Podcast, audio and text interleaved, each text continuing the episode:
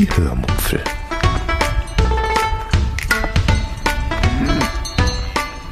Aus dem Tagebuch einer Allgäuerin.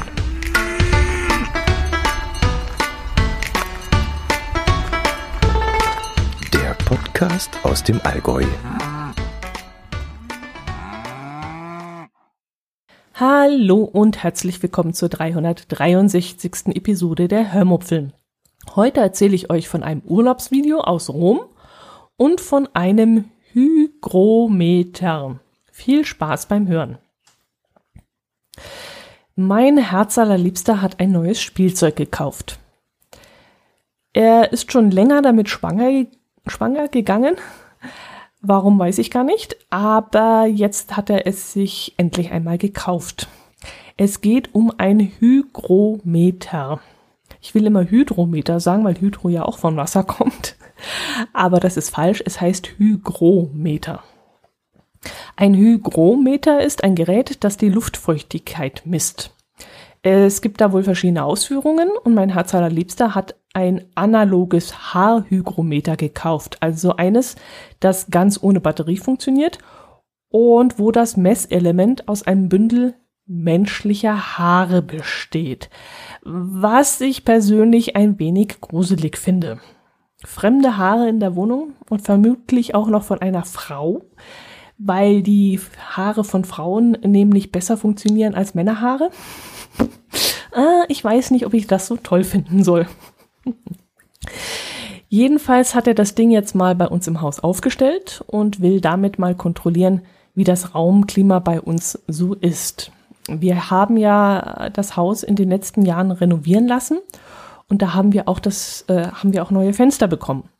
Und wie das so ist mit modernen Fenstern, die isolieren zwar sehr gut, aber sie lassen eben auch keinen Luftaustausch zu. Es gibt zwar Mittel und Wege, um das automatisch mh, mm, regeln zu lassen, aber wir haben das nicht gemacht. Wir sind davon ausgegangen, dass wir schon richtig lüften werden.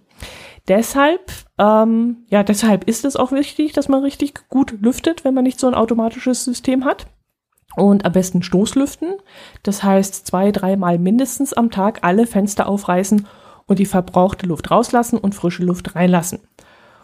Ja, und dabei entweicht eben auch Feuchtigkeit und neue, trockene, frische Luft kommt dann rein. Wir haben einen Nachbarn, da ist im ersten Stock über einem Fenster ein riesiger schwarzer Fleck zu sehen. Das sieht so ein bisschen so aus wie so ein Grillofen für den Garten, so ein weißes Ding mit Schornsteinen, wo unten die Feuerstelle dran ist und wo es immer rausrußt. Und so schwarz ist es wirklich da oben im ersten Stock über seinem Fenster. Und als ich das erst vor kurzem entdeckt habe, und mein Herz allerliebsten dann fragte, was das ist, da zuckte der erstmal nur mit den Schultern und meinte dann aber, dass er vermutet, dass das Feuchtigkeit ist, also dass das nasse, schimmelige Wände sind. Aber ich kann mir das ehrlich gesagt gar nicht vorstellen, denn so kohlrabenschwarz über dem Fenster, das ist echt, echt der Wahnsinn. Das sieht aus, als wenn da gerußt wird, als wenn da ein Ofen steht dahinter. Naja, jedenfalls wollte mein Herz allerliebster mal wissen, ob wir zu feuchte Luft haben, sodass eventuell Schimmel in den Ecken entstehen kann, oder ob wir vielleicht sogar, wie ich es hingegen vermutet habe, zu trockene Luft in den Räumen haben. Denn ich habe, seitdem ich in Homeoffice bin, oft sehr trockene Augen und hatte da die Befürchtung, dass das vielleicht an der trockenen Heizungsluft liegen könnte, die jetzt im Winter ja herrscht. Gut, wir haben das Hygrometer also dann aufgestellt, abwechselnd in den verschiedenen Räumen.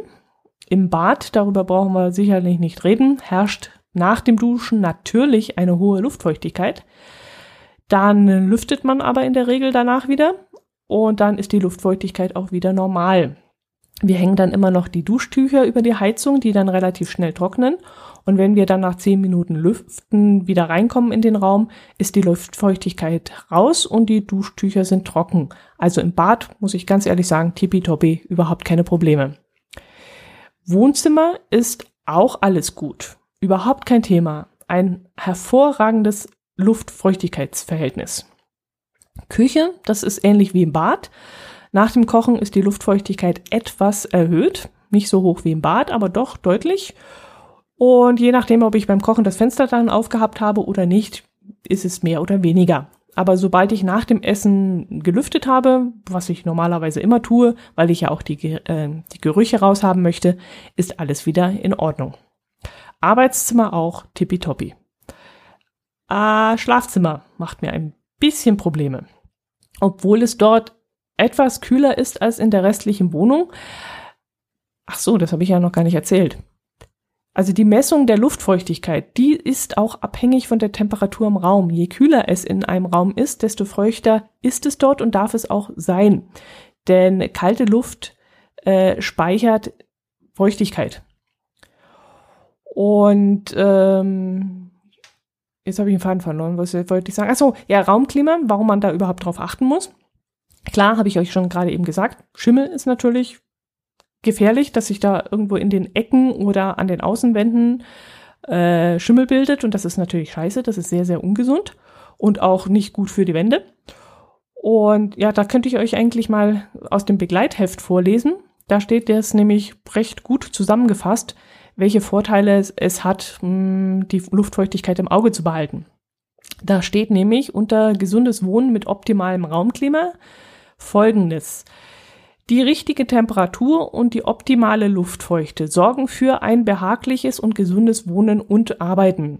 Durch Verwendung eines Hygrometers und eines Thermometers oder aber eines Klimamessers in Klammer Thermometer-Hygrometer-Kombination können Sie beide Messwerte zugleich und bequem im Blick behalten. Je nach Raumnutzung sind Zimmertemperaturen von 18 bis 22 Grad optimal. Die für den Menschen zuträglichste Raumluftfeuchte liegt in dem Bereich von 35 bis 65 Prozent. Ein optimales Raumklima bei geringstem Heizenergieverbrauch lässt sich vor allem durch überlegtes, aktives Lüften erreichen. Sie sparen Heizkosten, indem sie die Fenster mehrmals täglich kurz, aber weit öffnen. Dabei tauscht sich die alte, verbrauchte und feuchte Luft besonders bei kalter Witterung sehr schnell mit der kalten, aber stets trockenen Frischluft aus. Mm, ja, das beschreibt eigentlich schon alles, denke ich. Unser Hygrometer ist dahingehend super, wie ich finde, weil es A recht groß ist, äh, dadurch auch die Schrift, dadurch B die Schrift nicht zu klein ist, ähm, C, weil die Informationen übersichtlich angeordnet sind und ja, was noch? Ja, D, weil es überhaupt interessante Informationen gibt, die dort drauf stehen. Also alles Wichtige ist eigentlich auf diesem Ding toll abgebildet. Zum Beispiel, ähm, es hat so und so viel Grad im Schlafzimmer, das steht drauf, und es ist so und so viel feucht darin. Steht auch drauf. Und dann steht drauf, in welchem Bereich es kritisch werden würde. Und das kann man auch wunderbar darauf ablesen. Und es steht auch drauf, wie man lüften soll. Also das finde ich auch super. Das, was heißt, im Winter so und so viel lüften, im Sommer so und so viel lüften. Und ja, wenn ich abends im Schlafzimmer bin, wir haben dort einen Fernseher stehen, wo ich dann immer gucke, weil ich ein anderes Programm anschaue als mein Herz allerliebster, dann ist es dort, trotzdem es dort kühler als in anderen Räumen ist und deswegen eben, wie gesagt, etwas feuchter sein darf, eben immer ein wenig zu feucht. Und um das zu vermeiden, weiß ich dann, dass ich noch einmal aufstehen muss und noch einmal durchlüften muss und immer einmal mehr als in anderen Räumen. Ja, warum es im Schlafzimmer feuchter ist, das ist auch ganz klar. Es ist kühler dort. Und wie ich schon gesagt habe, kalte Luft kann weniger Feuchtigkeit aufnehmen als warme. Und deshalb äh, das Schlafzimmer dann mehr zu heizen, damit eben warme Luft mehr Feuchtigkeit aufnimmt, das kommt für mich nicht in Frage, weil ich bei warmer Luft einfach schlechter schlafe. Ich glaube, das geht jedem von euch auch so weil der Körper, der fährt ja in der Nacht ein bisschen runter und dann braucht er eben weniger Wärme und wenn es dann warm wäre im Schlafzimmer, würde man schlecht schlafen und schwitzen und sich wälzen im Bett und das hat ja alles keinen Sinn. Also heißt es dann für mich abends immer noch mal aufgrund dessen, dass ich, dass ich das Hygrometer im Blick habe, dass ich dann noch mal, bevor ich schlafen gehe, noch mal aufmache die Fenster und noch mal zehn Minuten durchlüfte und die feuchte Luft rauslasse. Aufgrund dessen, dass wir jetzt schon alles ziemlich richtig gemacht haben bis jetzt, bis eben auf dieses Schlafzimmer, was für mich eine neue Erkenntnis war, wäre die Anschaffung dieses Geräts eigentlich nicht so wichtig gewesen. Aber es ist durchaus interessant, mal so etwas prüfen zu können. und mal einen Überblick über das zu bekommen, ja, wie es einfach bei uns im Haus aussieht. Wenn ihr also jemanden habt, bei dem ihr so ein Ding mal ausleihen könnt, würde ich euch das durchaus mal empfehlen, das zu machen. Kaufen müsstet ihr es jetzt vielleicht nicht gleich. Also wie gesagt, wenn ihr jemanden habt, leiht euch das Ding mal. Und wenn ihr dann merkt, dass irgendetwas mit eurem Raumklima nicht stimmt, dann könnt ihr immer noch überlegen, ob ihr so ein Ding kauft, um eben eure relative Luftfeuchtigkeit in euren Räumen im Auge behalten zu können. Ja, das war's zu diesem Thema. Kommen wir jetzt zu Rom. Ich möchte euch heute mit nach Rom nehmen, wo wir mindestens schon zweimal gewesen sind. Einmal bevor wir Geocaching betrieben haben und einmal als wir schon gecached haben. Allerdings gab es damals noch keinen Cache im Vatikan, so dass uns dieser Länderpunkt leider fehlt. In Rom selbst haben wir bei unserem ersten Rom-Besuch alle typischen Sehenswürdigkeiten abgeklappert, die man so gesehen haben muss, wenn man in Rom ist. Das Kolosseum, das Forum Romanum, den, wie heißt das, Vittoriano, Vit, Vittoriano, also dieses riesige Gebäude da, dieses imposante, äh, den Vatikan von außen alles, den Trevi-Brunnen, die spanische Treppe, das Pantheon, mm, das müsste eigentlich gewesen sein, ja, und so einfach durch die Straßen gebummelt und uns über die ex exklusiven Preise von Eis äh, echauffiert. Ja, bei diesem ersten Besuch hatten wir das meiste dann, wie gesagt, von außen schon angeschaut und wir hatten auch noch nicht gecached.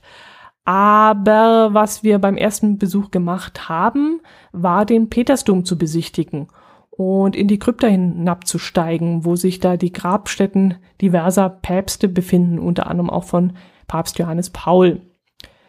Ziemlich unspektakulär das Ganze da unten. Man muss es auch nicht unbedingt gesehen haben. Aber ich kann mich jetzt persönlich noch sehr gut an diesen unterirdischen niedrigen Raum erinnern. Und äh, wo diese ganzen Marmorgräber herumstanden, diese Marmorgrabsteine. Nee, Grabsteine sind das nicht, das sind richtige Gräber aus Marmor. Und wo dann die Gebeine der verschiedenen Päpste drin liegen. Und ich kann mich noch so gut daran erinnern, dass ich durchaus jetzt das Gefühl habe, es war gut, es gesehen zu haben. Ja, dann waren wir noch auf dem Dach des Vatikans beim äh, Besuch der, vom, vom Vatikanstaat und haben uns von dort aus ja so die vatikanischen Gärten von oben angeguckt und überhaupt Rom von oben an zu sehen. Das ist auch ein sehr interessantes Erlebnis und das sollte wirklich jeder einmal gemacht haben, der Rom einmal besucht. Das ist wirklich ein ganz tolles Erlebnis äh, und wer kann schon einmal behaupten, schon auf dem Vatikansgebäude gestanden zu haben. Und man hat dort wirklich eine einen sensationellen Blick, Rundumblick 360 Grad. Und man kann dann auch äh, die Blickrichtung des Papstes mal so nachverfolgen, weil er steht ja bei seiner Audienz in die gleiche Richtung. Und äh, ja, das ist wirklich auch interessant.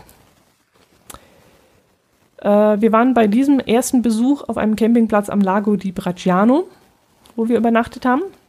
Ich kann mich erinnern, dass das damals ein spottbilliger Preis war während man damals in Italien schon irgendwas um die 37 Euro äh, bezahlt hat und in Deutschland zur damaligen Zeit vielleicht so 20, 24 pro Stellplatz inklusive zwei Personen, äh, mussten wir dort pro Übernachtung nur 13 Euro bezahlen. Also es war wirklich verhältnismäßig günstig damals. Vom Campingplatz aus fuhr dann morgens auch ein alter, klappriger, bunt bemalter Bus in den Ort hoch, von wo man dann mit dem Zug nach Rom fahren konnte. Der Bus gehörte dem Campingplatzbetreiber, der das Ding dann auch fuhr. Und das war wirklich eine sehr abenteuerliche Fahrt, weil das wirklich ein sehr, sehr altes Ding war, wo man so ein bisschen das Gefühl hatte, es bricht gleich auseinander oder wenn es irgendwie gekracht hat, dann habe ich mich umgedreht und geguckt, ob man jetzt vielleicht eine Ölspur hinter sich herzieht oder das Ding wie so eine Lunte dann bei der Hitze äh, angezündet wird und wie so eine Zündschnur wirkt. Also ja, es war etwas abenteuerlich, dieses Gefährt. In dem Video über Rom ist dann auch zu sehen, wie wir einen Ausflug in so ein Schwefelgebiet gemacht haben, das irgendwo in der Nähe von Rom liegen muss. Also so ja, so ein Stück Erde, wo so ein stinkender Schwefeldampf herauszischt. An diese Szene konnte ich mich ehrlich gesagt gar nicht mehr erinnern. Ich weiß zwar, dass wir einmal in Solfatara waren. Das sind auch so Schwefeltherme. Aber das ist in der Nähe von Neapel und nicht von Rom. Also kann ich gar nicht mehr sagen, wo wir da waren, als ich äh, das mit, dem, mit der Videokamera aufgenommen hatte. Also da, ich habe es leider auch nicht richtig beschriftet, also da habe ich geschlampt. Geschlampt habe ich auch, als wir einen Ausflug zu einem Ort irgendwo in der Nähe des Bracciano-Sees gemacht haben. Ich habe leider nicht beschriftet, wie der Ort hieß. Ich kann mich aber genau noch an an Kiffer erinnern, den wir dort kennengelernt haben. Das ist eine ganz nette Geschichte, die ich euch erzählen kann. Wir ähm, sind da einfach mal planlos mit dem Auto losgefahren. Das ist das auch immer. Ich weiß gar nicht, wie wir da hingekommen sind. Also wenn ich, wenn wir damals schon Geocaching gemacht hätten, dann wüsste ich es, weil irgendwie Geocaches führen einen immer an Orte, wo man sonst nicht hinkommen würde. Aber dadurch, dass wir eben noch nicht gecached haben, ich kann mir nicht vorstellen, dass ich da einen ADAC-Reiseführer hatte, in dem dieser Ort verzeichnet war. Also wir müssen da wirklich durch Zufall hingekommen sein. Wir haben dann irgendwo an diesem Ort am Straßenrand geparkt. Das war, ja, das war so, ich weiß ja nicht, da gab es keinen Parkplatz, kein nix. Das war definitiv ein Ort, wo kein Tourist hinkommt. Und da sind wir dann spazieren gegangen. Wir sind dann aus dem Ort rausmarschiert zu einer kleinen, zu einem kleinen Buckel hinauf, wo eine Ruine stand. Und von dort aus hatte man wirklich einen sehr, sehr schönen Blick über die umliegenden Hügel. Alles war furztrocken und von, von der Sonne schon verbrannt. Und auf diesen Hügel hat uns so ein kleiner Hund begleitet, so ein, so ein richtiges Flohvieh, also irgend so was Herrenloses, denke ich mal. Der hat auch kein Halsband um, war relativ dreckig, also irgend so ein Mischling, Mischling jedenfalls. Und dieser kleine Köter war uns dann gefolgt und schlich dann die ganze Zeit bei uns äh, um die Beine herum. Er war nicht aufdringlich und bettelte auch nicht, aber er war eigentlich ständig irgendwie an meiner Seite. Er hätte sich sicherlich auch anfassen lassen, davon gehe ich aus, aber so wie verlaust wie der Köter aussah, habe ich das natürlich nicht gemacht. Ich hatte da mal Erfahrung gemacht im, im Zug von, von äh, in den Zugs von äh, Kairo mit einer Katze, also nicht ich, besser gesagt eine Freundin, die hat diese Erfahrung gemacht. Sie hatte damals so ein herrenloses Vieh angefasst und hat sich hinterher dauernd äh, kratzen müssen. Also das äh, war auch verlaust gewesen. Und seitdem bin ich da immer ein bisschen vorsichtig. Jedenfalls wich dieser kleine Kerl überhaupt nicht von unserer Seite. Und wenn ich dann irgendwo stehen geblieben bin und über die Landschaft geschaut habe, dann hat dann hat das kleine Kerlchen dann auch neben mir gestanden und hatte dann in die gleiche Richtung geschaut. Also das war so total witzig. Das war so ja, vermenschlicht. Also ich habe ihn dann in diesem, in diesem Moment mit, mit Augen eines, ja, diese die typische Vermenschlichung halt gesehen, dass ich dann dachte, ach guck, der kleine Kerl interessiert sich für die gleichen Dinge wie ich. Oder wenn ich so in den, in den Keller, da war so ein, so ein Loch in dieser Burg und da war ein Gitter davor und da habe ich halt reingeguckt und dann sieht man halt in dem Video, wie das kleine Kerlchen neben mir steht und ebenfalls in dieses Loch hinunterschaut und da rumschnüffelt. Es war ganz süß.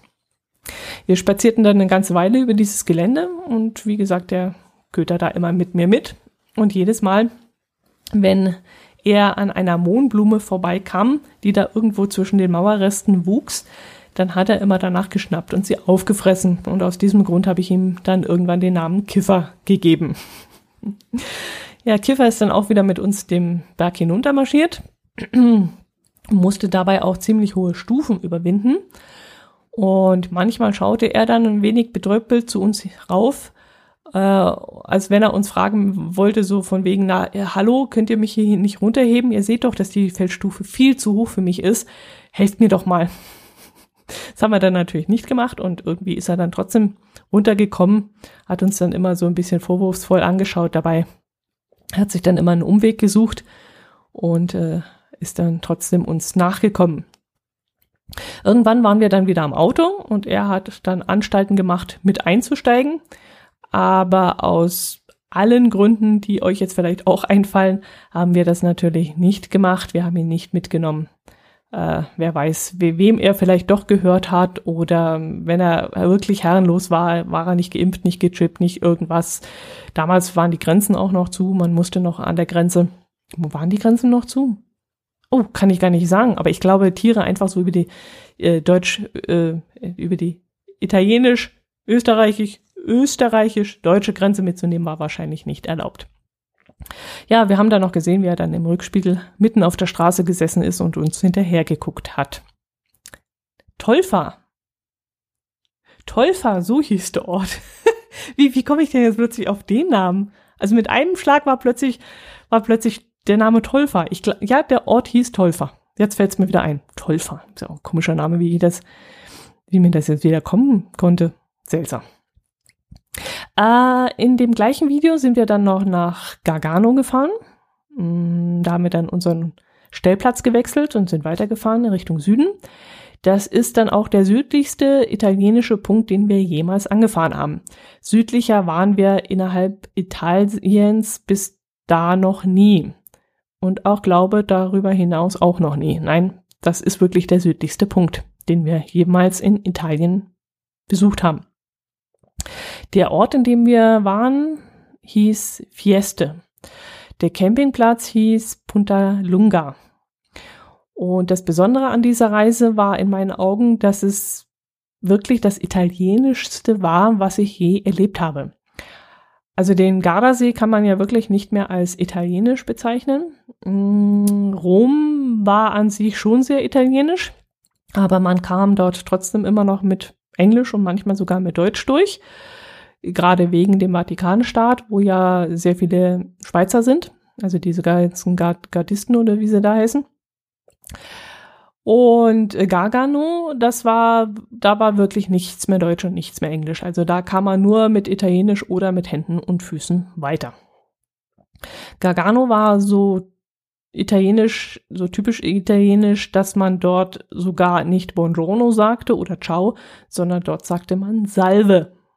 Morgensalve, Mittagssalve, Abendsalve. Und das fand ich ziemlich lustig. Da ich damals bei einer Süditalienerin Italienisch Unterricht genommen hatte, äh, war ich darüber aber nicht sonderlich erstaunt. Ich war also schon vorgewarnt worden. Und im Gegenteil, ich freute mich sogar sehr darüber, dass ich jetzt wirklich mal richtig Italienisch sprechen durfte. Am Gardasee war das schier unmöglich, denn wenn man dort irgendwo im Restaurant saß und versucht hat, mit seinen paar Brocken Italienisch zu punkten, dann wurde es den italienischen Kellnern oft müßig, also äh, oft ähm, nicht müßig. Äh, jetzt habe ich gerade Wortfindungsstörung. Ja, das wurde ihnen lästig, dass man da auf Italienisch rumstammelte. Dann war ihnen das wesentlich lieber, dann auf Deutsch weiter zu sprechen. Und das fand ich immer ein bisschen schade. Aber dort unten in Gargano, da konnte man wirklich mal ein bisschen sein Italienisch äh, testen und ja, üben. Zweimal pro Woche fuhr dann ein Fischhändler mit seinem Auto über den Platz und schrie dann immer Vongole, Vongole, Vongole und, und was hat er noch? Pesche, Pesche, Pesche geschrien.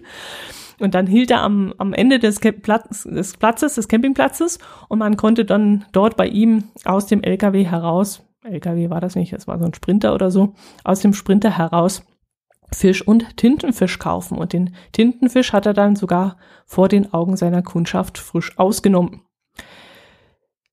Der Campingplatz, der war in Terrassen angelegt und wir hatten den Fehler gemacht und sind gleich auf unseren zugewiesenen Stellplatz gefahren, ohne ihn vorher zu Fuß erst einmal anzuschauen.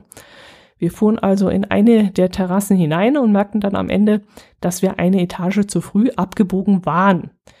Wir konnten dann hinten nicht wieder rausfahren, sondern äh, wir mussten die gleiche Strecke zurück. Und da wir nicht umdrehen konnten, weil diese Terrasse sehr schmal war, mussten wir dann rückwärts fahren. Jetzt weiß ich ehrlich gesagt nicht mehr, ob es an der Schlingerkupplung lag, die festgezogen war. Hatten wir dann überhaupt schon Schlingerkupplung? Ja, ich glaube schon, aber ich bin mir jetzt nicht mehr sicher, woran es lag. Jedenfalls musste mein Herz allerliebster mit dem Wohnwagen circa 200, 300 Meter rückwärts fahren, was an sich schon eine Leistung ist, aber dann fing auch noch die Kupplung an zu stinken. Und daran kann ich mich immer noch sehr deutlich erinnern, dass das wirklich äh, sehr brenzlig gerochen hat. Seitdem schauen wir dann immer äh, vorher den Stellplatz zu Fuß an. Also irgendeiner von uns läuft dann immer schon mal vor, schaut auf dem Weg dorthin, wie kann man hier wenden, äh, wie enge ist es hier, wie muss man die Kurven anfahren. Und seitdem sind wir sehr vorsichtig geworden. Wir mussten dann immer zwei Treppen hinauflaufen, um zu den Duschen und Toiletten zu kommen. Und die Toiletten, daran erinnere ich mich noch ganz genau, hatten keine Klobrillen. Brauchten die Italiener wohl nicht. Brauchen offensichtlich nur Deutsche, ich weiß es nicht. Aber für mich war das damals auch eine ziemliche Katastrophe. ja, ich will jetzt nicht ins Detail gehen, aber für mich war das damals eine Katastrophe, dass die Toiletten keine Brille hatten. Wobei es beim Herz allerliebsten auch nicht so toll gefiel, aber er kam damit besser zurecht als ich. Dafür gab es auf dem Platz ein fantastisches Fischrestaurant. Das ist jetzt ein Sprung, aber mir fällt gerade das Positivste ein von dem Campingplatz und das war eben dieses Fischrestaurant.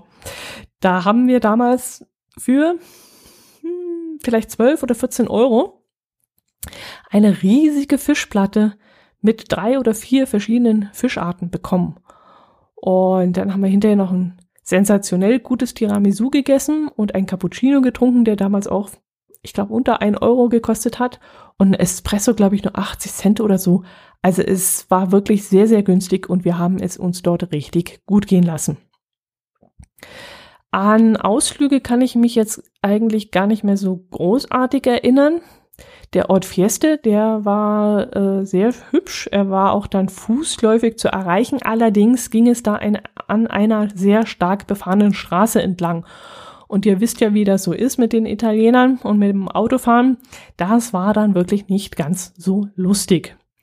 Der Ort selbst war dann aber sehr entspannend und auch sehr spannend, denn so etwas italienisch-südliches oder südländisches hatte ich bis dahin echt noch nicht gesehen. Wie gesagt, wir waren bis dahin immer nur am Gardasee oder mal in Jesolo oder äh, Rom oder sowas. Also so richtig, wie es dort unten ist, haben wir wirklich noch nicht vorher gesehen gehabt. Gargan Gargano war da wirklich eine ganz andere Hausnummer. Wir sind dann auch mal ins Landesinnere gefahren, haben dort ein Kloster angeschaut, an das ich mich noch erinnere, von irgendeinem so Nationalheiligen. Ich weiß jetzt nicht mehr, wie er heißt. Nein, fällt mir nicht mehr ein. Aber sonst haben wir zur damaligen Zeit eigentlich viel am Wohnwagen sitzend verbracht. Also damals konnte ich auch noch einfach nur still vor dem Wohnwagen sitzen und lesen oder faulenzen oder so. Heute halte ich das wirklich keinen Tag mehr aus. Faule Tage machen wir heutzutage eigentlich nur noch, wenn wir den Standort wechseln. Das heißt, wenn wir morgens den Wohnwagen abbauen, dann zum nächsten Urlaubsort fahren, vier, fünf Stunden vielleicht oder so, sechs Stunden, und dort gegen zwei, drei Uhr nachmittags ankommen, äh, je nachdem man eine Campingplatz Mittagspause hat, dann bauen wir dort den Wohnwagen auf und dann ist der Tag sowieso schon äh, angebrochen und äh, dann können wir nachmittags noch faul vor dem Wohnwagen sitzen und nichts tun. Aber in der Regel sind wir eigentlich jeden Tag in irgendeiner Form unterwegs, sei es zum Sightseeing oder zum Cashen oder zum Pedelec fahren. Also wir verbringen schon sehr aktive Urlaube. Ja, das soll es gewesen sein von Rom und Gargano. Ich hoffe, ich könnte euch so ein paar Bilder ins, äh, in den Kopf zaubern. Und ansonsten bleibt mir jetzt nur noch euch ein schönes Wochenende zu wünschen. Eine schöne Woche. Bleibt bitte gesund und ja, über Kommentare freue ich mich natürlich. Wie immer, das brauche ich glaube gar nicht mehr erwähnen. Macht es gut. Servus.